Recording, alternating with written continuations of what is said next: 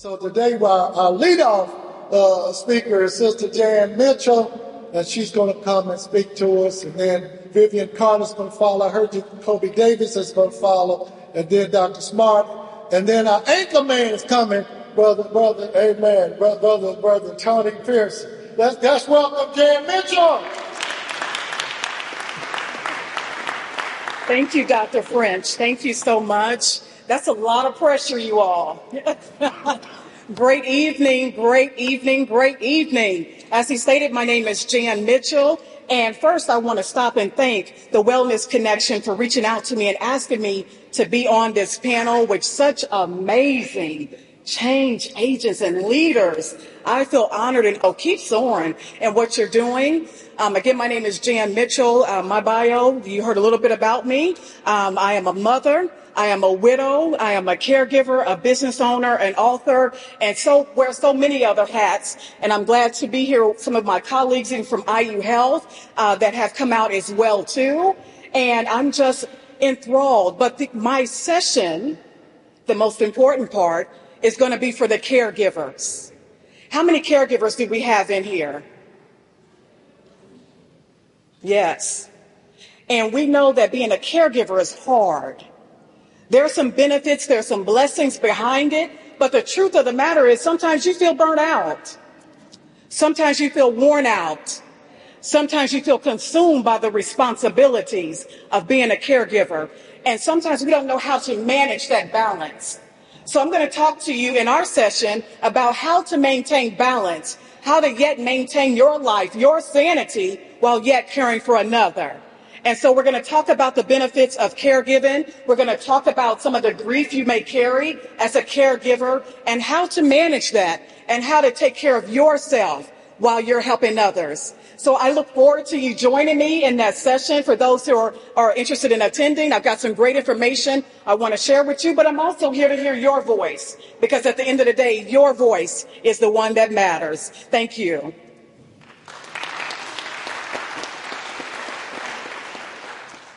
Good evening, everyone. Um, as discussed, my name is Vivian Carter. I am from the Alzheimer's Association Greater Indiana chapter. Our chapter serves seventy-three of Indiana's counties. However, the Alzheimer's Association is nationwide. Um, how many of you, if you have a loved one or know someone living with Alzheimer's or dementia, know where to go get resources?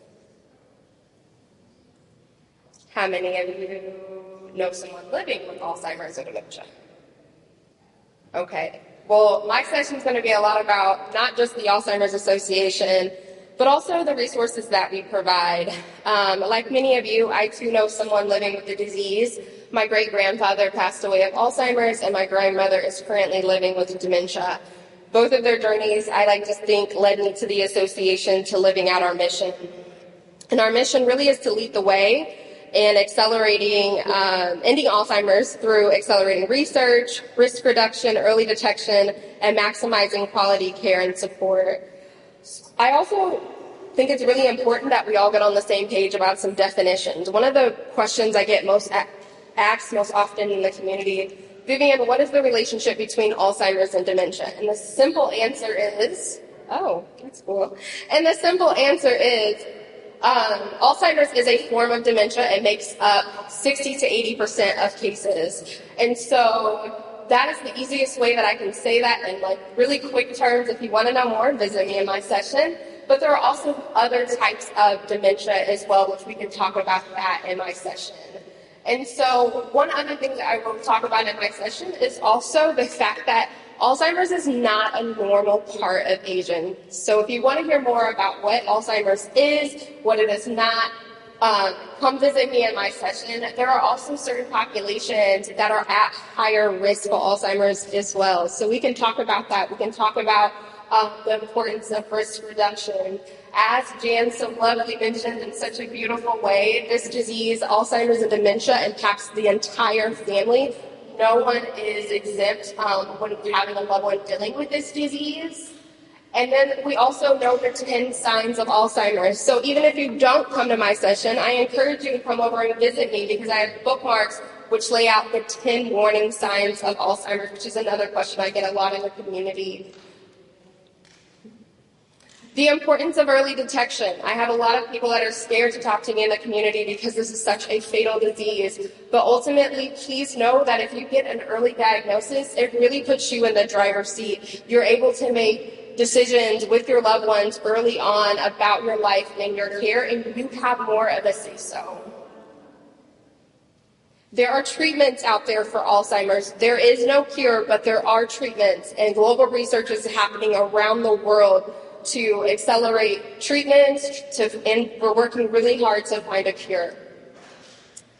We also can talk about science and brain health. I have ten steps to take care of your brain. Oftentimes we say what's good for the heart is actually what's good for the brain as well. Sorry, everyone.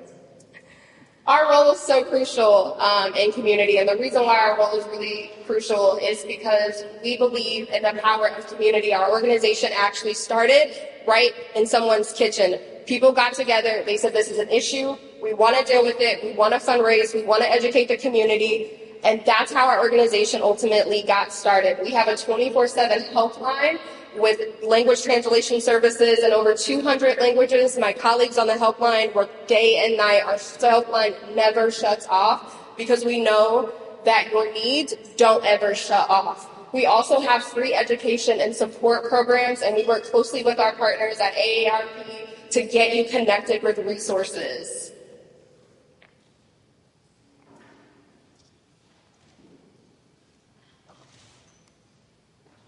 Sorry.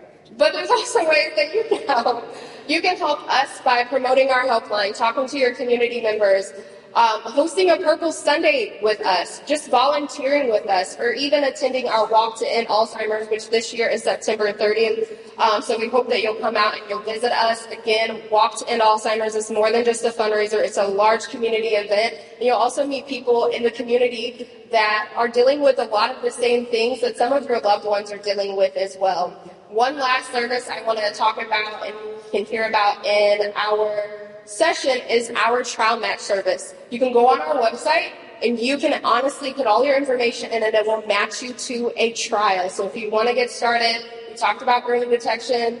Um, there's going to be more information today about trials, but that's another way that you can get involved as well. And ultimately, our vision of the association is a world without Alzheimer's and dementia. And honestly, we can't do that without community. We can't do that without all of you. And so I hope that you'll join me today. The end.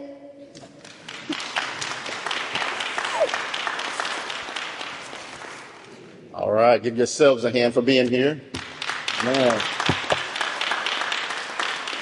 I am sorry I do not have a fancy presentation to give you, but I do have some information for you in regards to Prairie Lakes Health Campus, the campus that I belong at. I've been there for eight years. I'm the director of uh, Alzheimer's uh, facility for memory care, uh, dementia residents. And I've been there uh, directing and, and hosting a host of people, a staff that I have, our full staff. And what we do is take twenty-four seven care for our residents. Uh, our residents do suffer dementia, all types. The most common uh, type of dementia that we actually service is Alzheimer's. Uh, most of my residents, they have mixed dementia and Alzheimer's as well and Parkinson's disease and things of that such. And we, we service these people, but we not only service the residents, we service the families, the families who have dealt with this disease for quite some time. It is confusing. Uh, it is challenging to take care of these type of loved ones who suffer this disease, and we are their support. Uh, we have a host of different services that we have. Uh, one of those services is adult daycare, uh, so we do offer that at our facility.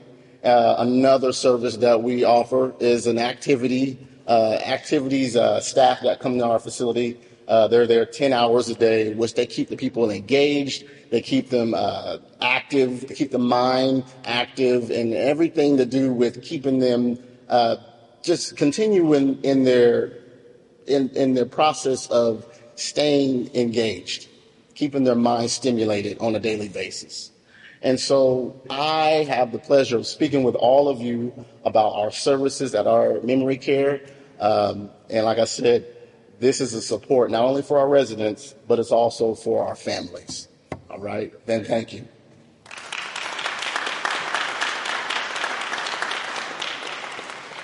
Good evening.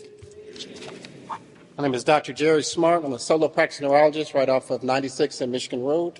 Uh, we're going to talk to you a little bit today about uh, dementia, uh, some of the treatments for it. Uh, at my session, we can go into some more detail, but I'm going to give everybody just an overview. Uh, so the title of my talk is Sometimers, Old Timers, and Alzheimer's. Okay.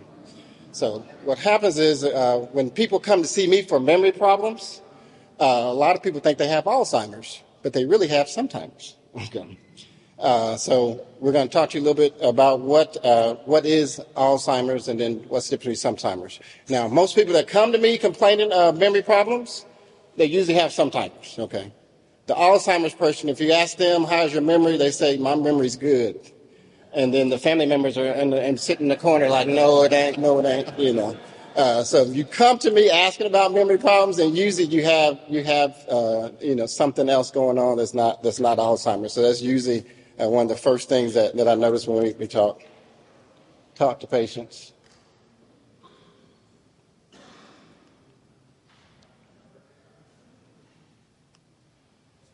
Okay, so what is dementia? So in just general terms, dementia means memory loss that starts to affect daily living. Okay. Memory loss that starts to affect daily living.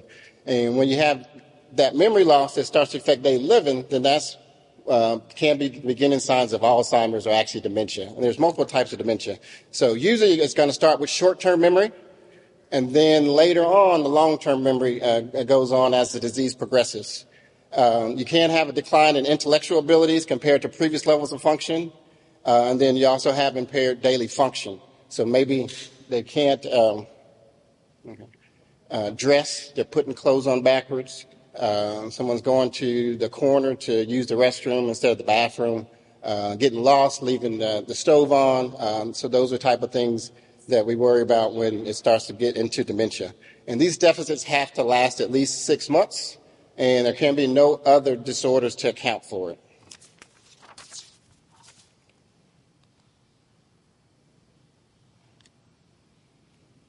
So when we st- when I tell people what dementia is, because everyone uh, says, what's the difference between Alzheimer's and dementia?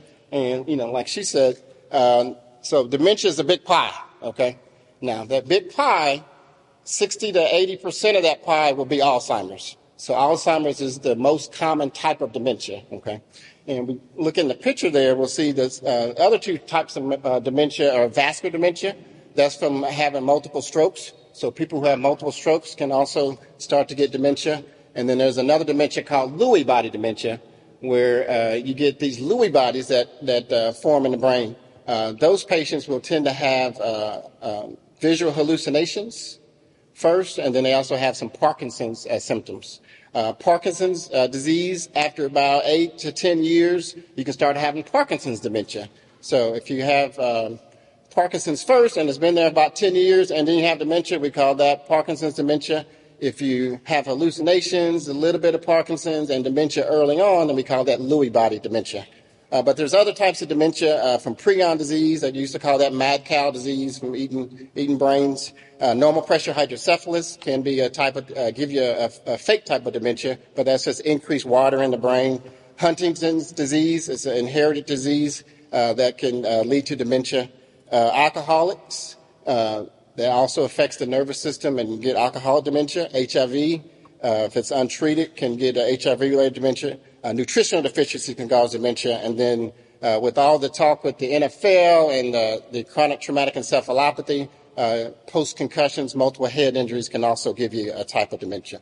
Uh, other types of uh, dementias, uh, names are that kind of mimic uh, Alzheimer's a little bit, but can be Pick's disease. There's one called cortical basal degeneration, progressive supranuclear palsy. So, so there's a lot of different types of dementia. But like I said, if you got that pie, sixty to eighty percent of that pie is going to be Alzheimer's. So that's the most common type of dementia.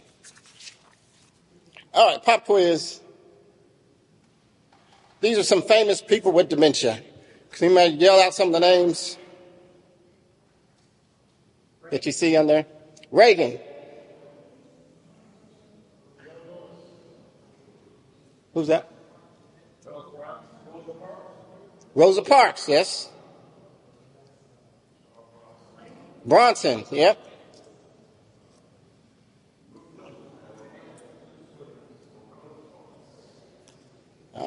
So we, if we look at this slide, I'm going to try to remember these names. So, so that's, that's the cheat sheet there. So, yeah, Ronald Reagan. So dementia does not discriminate. So it doesn't matter if you're president, okay. Uh, Rosa Parks, you know, it doesn't matter if you're a civil rights activist sitting in the front of the bus when you're not supposed to.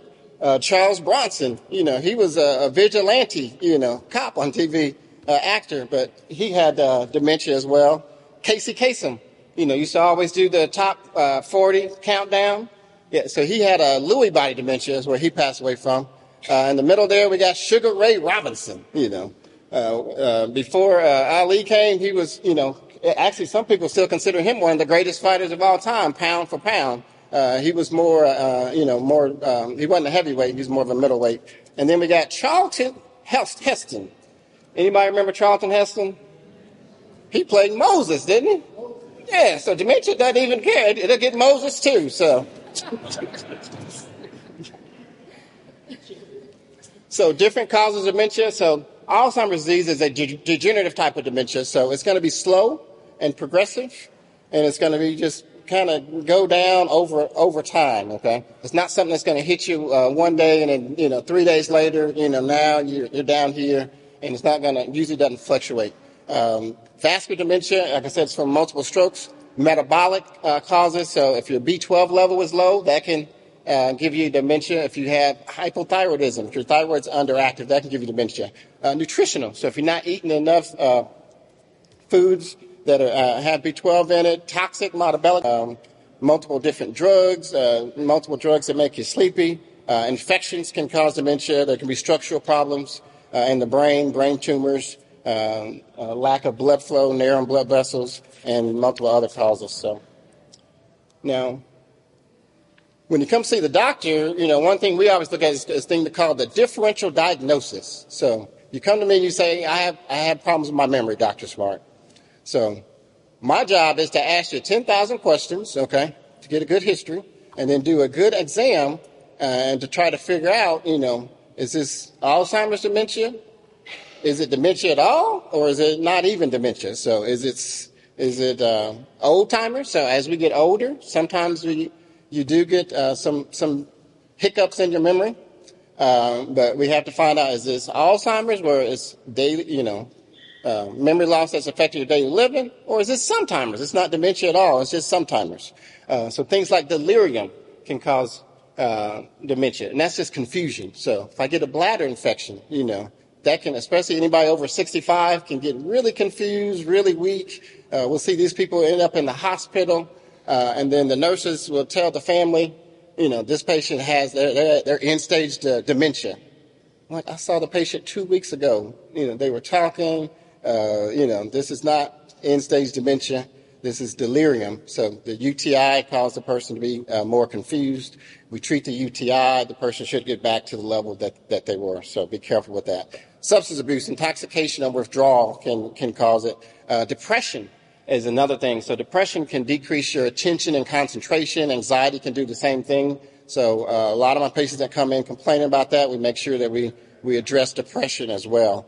Uh, chronic schizophrenia, uh, sensory, severe sensory handicap, hearing loss. So if somebody's not hearing because they need hearing aids, uh, then of course they're going to ask you the same question over and over again. You know, you just, I just told you about that. Well, they didn't hear you, you know, so that's why they keep asking the question over again. So sometimes having people get hearing aids can, can really, uh, uh, help us say, oh, this patient didn't have dementia at all. They just couldn't, couldn't hear. That's why they kept asking questions. Uh, sleep disturbance. So this is one of my biggest things we, uh, that we try to emphasize is sleep. You know, uh, they did a study about twenty years ago on the East Coast. They took people who normally slept eight hours a night and had them do a computer test to get a baseline, right? And then after uh, one week, they had they had them for one week they had them sleep six hours a night. Okay, they went from eight to six for one week. After that uh, one week, they had them come back in and do a computer test. Scores are so bad on that second test as if they're legal limit of alcohol. That's going from eight hours to six hours in one week. So that study was so monumental. They said, "Wait a minute, time out." What about residents in these teaching hospitals? How many mistakes are they making? Are they, you know, are they actually killing people? Uh, so resident, and you have to, you have to take a break. Okay. Uh, air traffic control is the same, the same thing. I got patients that are air traffic controllers. I try not to ask them any questions because I don't want to know how many near accidents there are in the on the runways and in the skies. But just know that there there are there are some uh, some near accidents in the in the runways and in the skies. So, uh, but if they're not getting enough sleep, then you know those may not be near accidents, but actually accidents. But sleep apnea, you know, some people have sleep apnea. Uh, so the person may look like they're sleeping all night and, and snoring and keeping you up, your partner up. Um, but when they wake up, they're still tired because their brain is constantly waking them up, saying, wake up, take a deep breath, wake up, take a deep breath. So they're going to wake up and still be tired. So getting the sleep apnea uh, treated can help. Insomnia, so if you're not getting enough sleep, uh, that can also add to attention, memory problems. Um, true story, I had, uh, it was a business, local businessman. Uh, this was a long time ago, so he's probably not around anymore, but he uh, owned a company, had two sons. Uh, he wanted the sons to take over the company. Of course, they didn't really want to take over the company, so they were planning to sell it. But he started having dementia problems, you know, memory loss, started going down, wasn't able to operate the, his, his company anymore. Uh, went and seen a bunch of doctors. They said, hey, you're just getting older, and it looks like you have Alzheimer's. Uh, but it kept getting worse and worse and worse over a matter of about a year and a half. Again, I said dementia or Alzheimer's usually goes a lot slower than that. So uh, he... Saw, we saw him at I U School of Medicine when I was in residency and uh, asked him some sleep questions and did a sleep study on him. He had severe sleep apnea. Okay. Put him on C PAP. And guess what? Two months later, he was back running the business again. You know, they had already made plans to, to put him in a nursing home and, and everything. So uh, we had another, uh, uh, one of my patients thought he had chronic uh, traumatic encephalopathy from multiple concussions. Okay, uh, and in the N F L, you know, if you get that, you can actually get N F L disability, which actually pays you pretty good. So he came in. He actually had sleep apnea, and not, you know, he had had a couple concussions, but it wasn't the, the C T E that that uh, patients get. So, so sleep is very important, and I won't, you know, as the population is getting older, baby boomers are getting older, you know, just remember, there's, there's no uh, such thing as just getting senile, okay? Like I said, there can be some old-timers in there, but don't let people blame everything on, on you just getting older, you know. Now, let's look at a couple specimens here. All right, so up top, uh, you'll see a normal brain, okay? So it looks uh, kind of nice, smooth. You got good, good edges, uh, nice little crease just kind of mostly in the middle. Uh, a little bit of grooves, but if you look at an Alzheimer's brain, you'll see uh, it's a little more shrunken, and you see a lot more grooves that you can actually uh, put a pin into. So we definitely see with Alzheimer's, you're going to get shrinkage of the brain, and then you start to lose brain matter, so you actually see the, the gyri a little bit more where you can put your uh, finger down into. And this is a slide. You may not be able to see it uh, from that far. Just uh, up top shows a normal uh, neuron uh, uh, with tau protein and uh, microtubules, so these, these little tubules that are inside the neuron. And what happens is once that gets diseased, uh, they start to form these plaques of amyloid, and they start to de- degenerate. Uh, and then that is what causes the shrinkage of the brain and also causes the extra grooves in the brain. All right. So... So when we talk about what uh, dementia, what causes it, okay, uh, only about ten to fifteen percent of dementia actually runs in families, okay? It's only ten to fifteen percent, and usually if you have the kind that runs in families, you're going to get early onset, so in your fifties and early sixties, okay? Other than that, the other eighty-five percent of dementia is actually uh, uh, more age-related. So the older you are, you can look at this slide here, uh, the, the, at the far left, you got sixty-five to sixty-nine. So every five years, your risk for dementia goes goes up. So once you get to ninety-five to ninety-nine, then it's close to a forty percent uh, risk. Anybody here want to be ninety-five, ninety-nine? I got a lot of patients say, I don't ever want to be that old, but...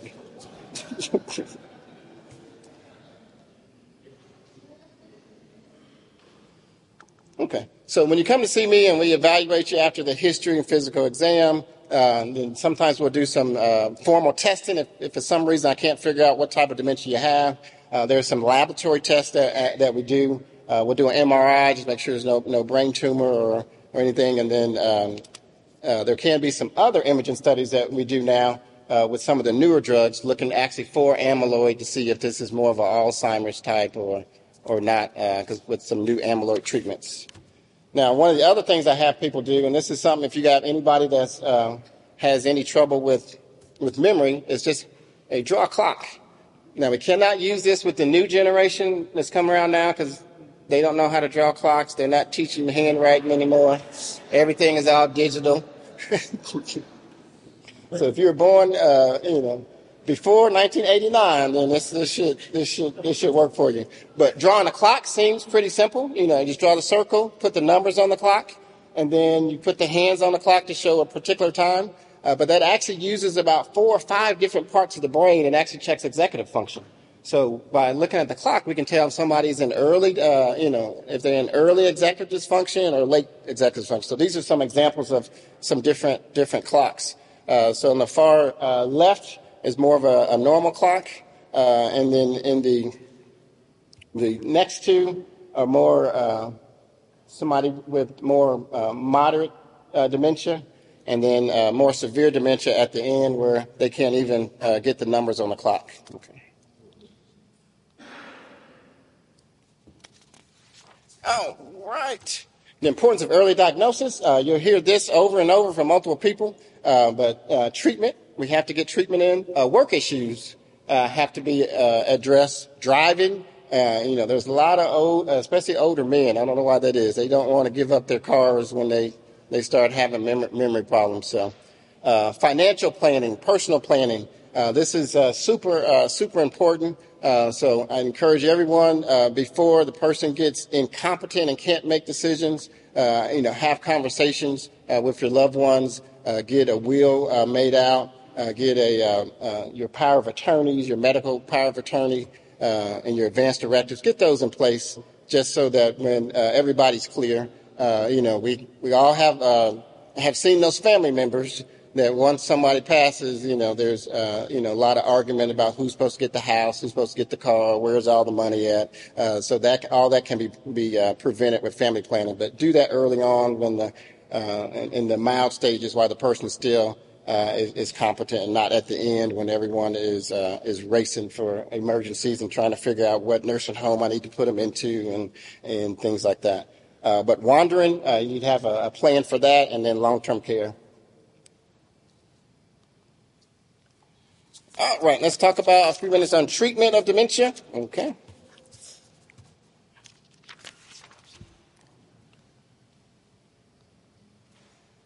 All right, so there are some treatments for dementia. The, the um, first treatments we had for dementia were cholinesterase inhibitors.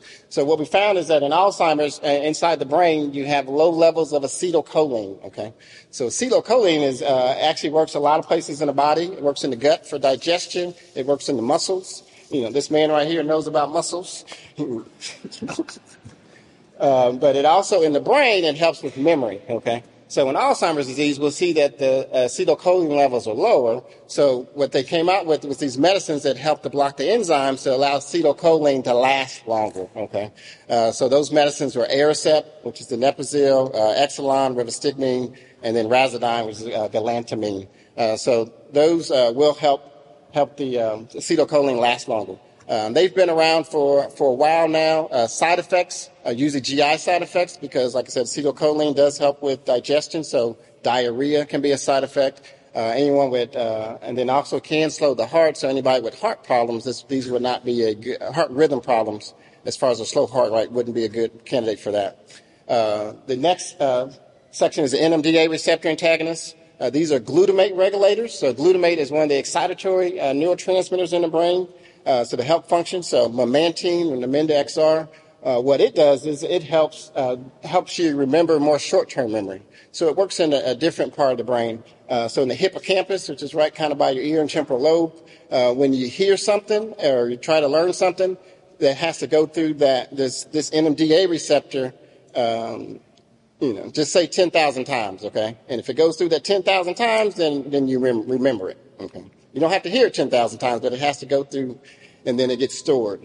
If it only goes through nine thousand times, then it doesn't doesn't get stored. So the uh, memantine helps to helps that receptor process information faster, so you get that threshold where you can you can store those memories. And then there's also the combination pill uh, with the Donepezil and memantine uh, together in one pill called Namzaric. All right, so let's talk about some new treatments. So there hasn't been any new treatments for, for dementia in over twenty years or so. Uh, and some of the new treatments that, that, uh, that we have are actually targeting amyloid. So we know in the Alzheimer's brain, and by the way, there's no cure, okay? So none, there's no cure right now. Uh, and the only way to definitively know what type of dementia you have is autopsy, okay? So even some of the world's best dementia specialists may may get the diagnosis wrong, you know, ten percent of the time.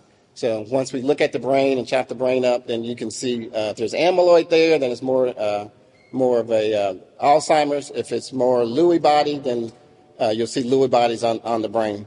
Uh, but we have these amyloid-targeting medic- uh, medicines that actually do really good job at decreasing the amount of amyloid plaques in the in the brain. Uh, and so there's there's two of them that have been approved. Uh, Aduhelm came out in July of twenty twenty-one. Leqembi came out in January twenty twenty-three. And then um, uh,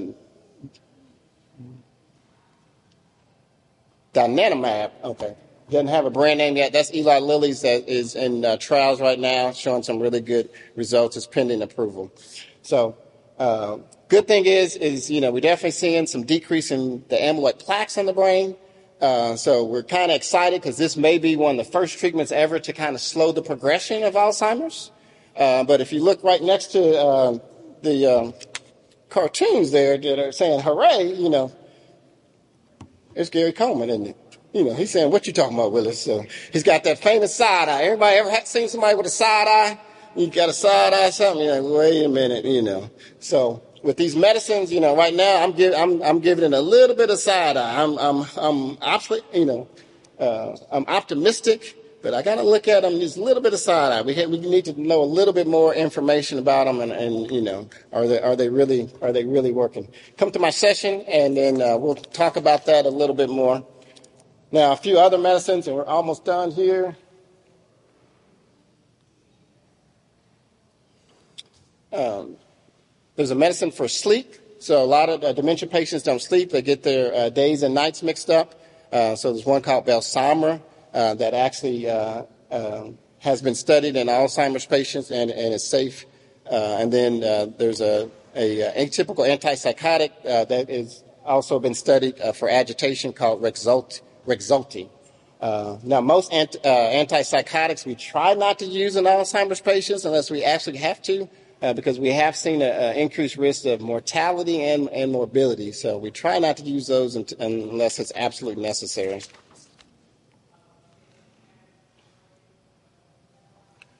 All right, so the best way to uh, uh, take care of Alzheimer's is to prevent it, right? All right, so these are some things that we can all do to prevent. So control your vascular risk factors, high blood pressure, diabetes, uh, you know, any heart disease. You know, get, get your blood pressure uh, checked and under control. Uh, you can do some free radical scavengers like antioxidants.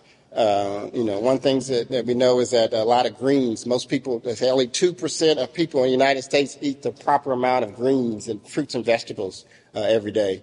Uh, but those vegetables are really high in antioxidants. So the Mediterranean diet is one of the most uh, healthiest diets on the planet. Uh, so a lot of people are doing that. Uh, some people are moving more to a plant-based diet. And those diets don't just help dementia, they actually help heart disease, diabetes, cancer, you, you name it. It just helps about, about every disease out there.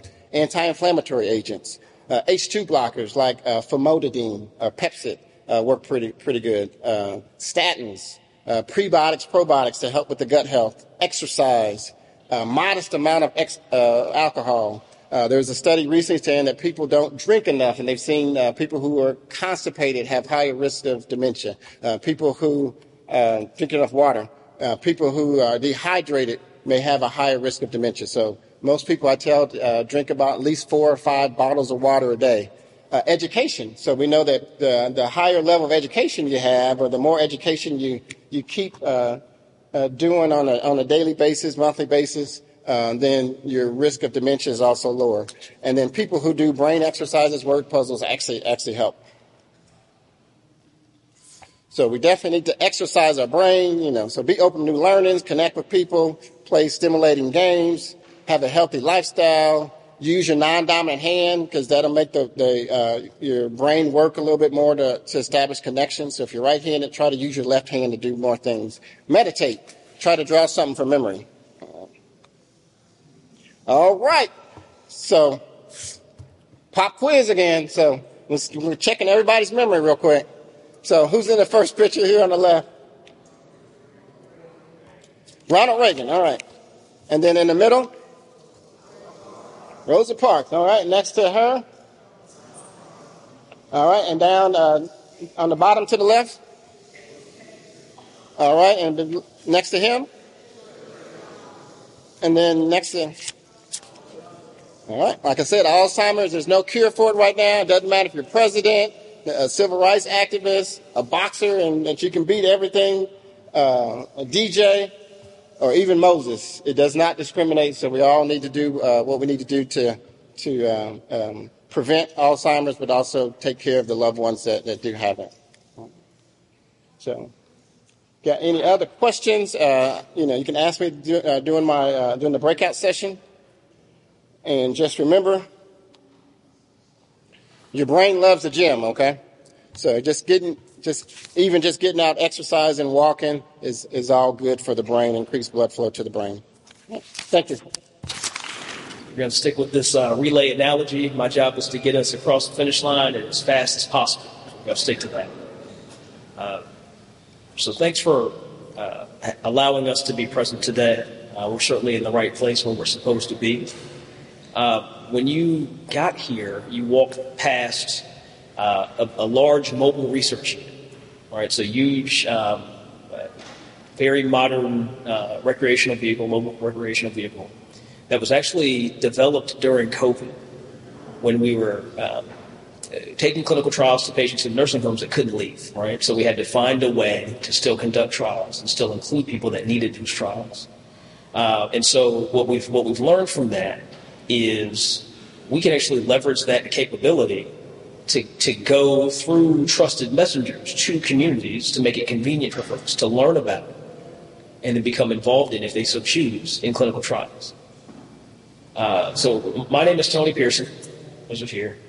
Proud FAMU alum, Cam, teammate in the back, went to, went to Tennessee State. I'm not going to hold that against him. Uh, but I, I have what I call the best job at Lilly that exists. I, I get a chance every day to make sure that as we're designing trials and we're operationalizing trials, that we ensure that we have adequate representation for multiple dimensions of difference across uh, each of those therapeutic areas.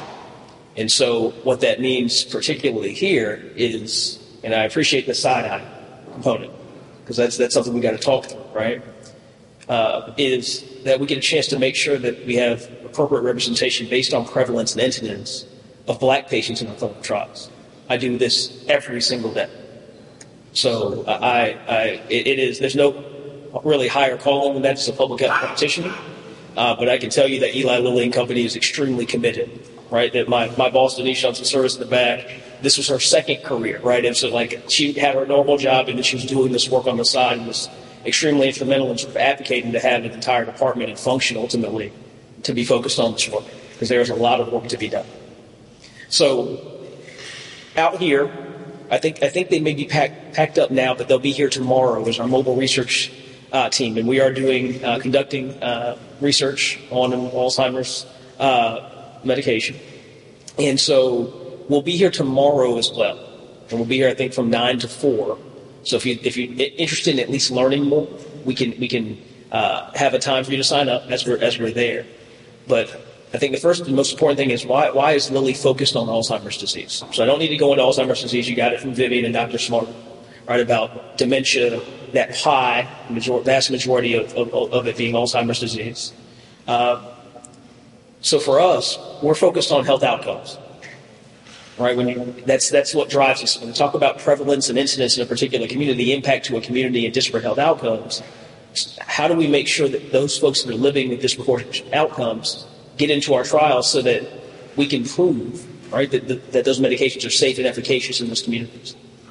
And across the industry, and really throughout, if we're being candid, there's a significant underrepresentation of us in, in that process of innovation. And so we can think about it as lack, but I, I, I see us as a community of abundance. And so it's really, can we empower you with information so you can make a decision about whether or not participating in a clinical trial and being a part of that innovation is for you, so that when in some distant future when medications come to market, that you, that we're confident that they would be safe and effective in us. Right? That's like, that's the core component of this. And so Uh, we know that many social processes that influence disparities in, in development of Alzheimer's uh, can influence whether and when that diagnosis occurs, right? So with, with us, typically, there's a, a much later diagnosis. And so those those social determinants, drivers of health, that contribute to, to those gaps in care that we know were really, really chasms in many instances, right? So we have to make sure that we're driving those. Uh, missed evidence or delayed diagnosis for Alzheimer's or other dementias are more common among older adults in certain racial and ethnic uh, groups than among our Caucasian and, uh, and those of European descent, our brothers and sisters, that are, and, and however someone should identify those categories. So we, we're seeing it with with us at a higher rate, though we're not necessarily participating in or it, it even being diagnosed as early as we need to. So there's so that in my mind, that's a red that you run to, right? If you're if you're a metric and you're measuring its success, you're like, that's something we've got to overcome. Uh, in the U S, non-Hispanic, Black, and Hispanic older adults are disproportionately, disproportionately more likely than their white older adults to have Alzheimer's disease, uh, to the tune of nineteen percent of Black Black people and fourteen percent of Hispanic adults living age sixty-five and older have Alzheimer's disease, compared with t- about ten percent of white older adults. All right. So again, we're, we're our focus, because I know let's let's speak to it. Right. I work for a global pharmaceutical company. Right. And so there's this thing. Well, well, why are you here? Right. Are, are you trying to sell us something, some nefarious plot? And we're like, on this side of the organization, when you look at the data, this is what it tells us. That's the piece we need to go to, right? That's that sheet, right? We got to go get that and bring it back. And so that's what we're focused on. Um, so our goal, people like Cam, Cam is actually uh, on, on the team. He's focused in neurodegeneration and pain. Like, that's what he does every day, is to, as, tr- as we're designing trials and we're deploying trials, making sure that those teams are doing that in a culturally competent, culturally humble way, to make sure we're minimizing gaps to participate, as many gaps to participation as possible for people who look like us, right? Like, that's that's his sole goal every day. He does that for other races and ethnicities and other demographics too, but he certainly makes sure that, that we're focused here. Um, for us, we're focused in, in from a clinical trial perspective in three areas. First, we're focused on increasing access for underrepresented communities. We are without a doubt underrepresented. We're not asked to participate. Physicians don't necessarily, unless you're very intentional, like like Doctor Smart, they may not have a clinical trial in mind for you based on what your uh, what your sort of records are showing. Uh, we we owe you more as a as a part of that medical continuum. We owe us more, right, to be thoughtful about where where and uh, whether or not the trial would be appropriate for you.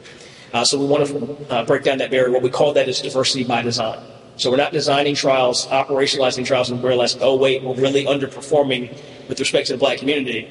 Let's go back and try to fix it. That's a, that's a hard thing to do. We do it, but it's a hard thing to do.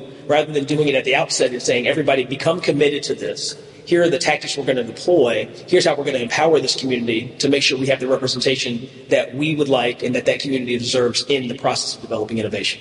It's the first piece. The second piece is with respect to investigators.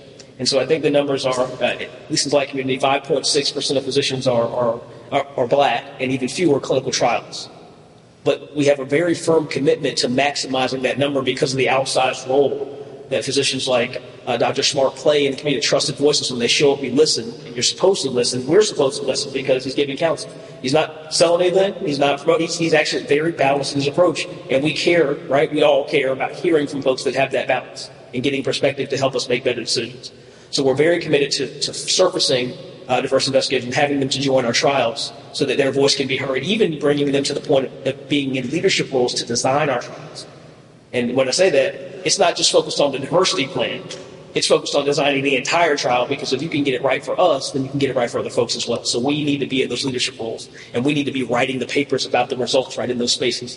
So we want to surface that. But we also know that we're not going to be able, even, even though literature is very clear, that better outcomes, staying enrolled in a clinical trial, by working with someone that looks like you is, is, is, is something that's a driver. But we know with that small number that we can't do it just with physicians that look like us or nursing staffs that look like us. So we've got to also tap into, I won't say majority because that's not, that's not an appropriate term, physicians that don't look like the patient population they serve. We've got to tap into those folks and unlock them as well uh, to, to help them tap into respective communities. So that's cultural competence and sensitivity training. We've got to help them so they can reach the patients that, that need it, so need to be involved. Right? The third piece is, is really what we're doing today. And so we've got to be in a place where we're really working with and through trusted partners to be invited in, right? So I, you heard my resume, like I'm, I'm, I'm literally from, born in Jacksonville, Florida, grew up in Daytona Beach. Uh, grandmother was a nurse, mother's an educator, just retired after thirty-eight years of public education. Like, dad's a state farm insurance agent. I have folks that have poured into me like you, right? And that say, here's the thing you're going to go do with the talent that you have, which is to be here. But quite candidly, I'm here in Indianapolis. I've been here for sixteen years. You may not know me, but you know Doctor French, you know Reverend Joe, right? And so what we know is that they're not going to let us come in here if we don't pass a certain litmus test, right? If we don't pass it, we don't get invited, and we shouldn't be invited.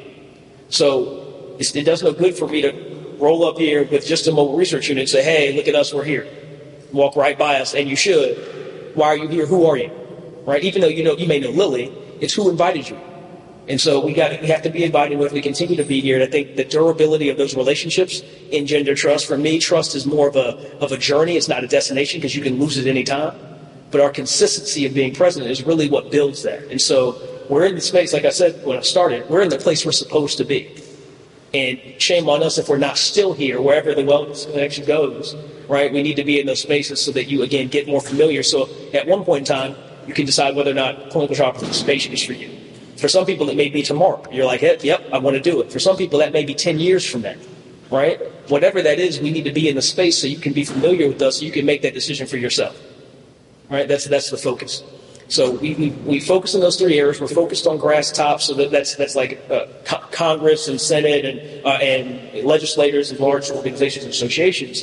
But we also focus on grassroots, right? The people. Again, I think the value of us is our community, and community changes things, right? So if we're looking at numbers of poor uh, or a lack of enrollment for underrepresented communities, for the Black community specifically, it's with and through the community that's going to change. And so we're committed to doing that. Again, we've got an entire function that's dedicated to it. I carry a healthy degree of skepticism uh, about most things. And so when I had my first leadership team meeting, uh, my boss and senior vice president were talking about clinical trial diversity. And I'm like, do you want someone that just, their resume looks nice and can articulate a little bit, or are you really trying to get something done? And the first thing that she said to her, to her leadership team was, we're not here to achieve meaningless metrics. Good enough for me. Game on. Because I can't, I can't do anything else, right? I, I'm a truth teller. I do not lie. I will not lie. I cannot lie. I will tell the truth. And so the truth is that Lily is committed. We've got plenty of work to do. It's clear from our data that we've got plenty of work to do. But we're we're, we're very invested, and we're committed to doing it, which is why we're here, which is why we'll continue to be here as long as we're, we're invited, doing everything we can to provide support. So in our session, I think we're going to partner with Vivian and be able to sort of answer questions that you may have. Um, certainly there's a whole host of knowledge in here, but if there's answers or questions you have about the clinical trial process and what that is, uh, we'll, we'll try to demystify that for you, just to make you, again, a little more comfortable. And then, again, all of this is about not convincing you to do something, but empowering you with information so you can make the best decision for yourselves. With that, I think we're across the finish line. Thank you.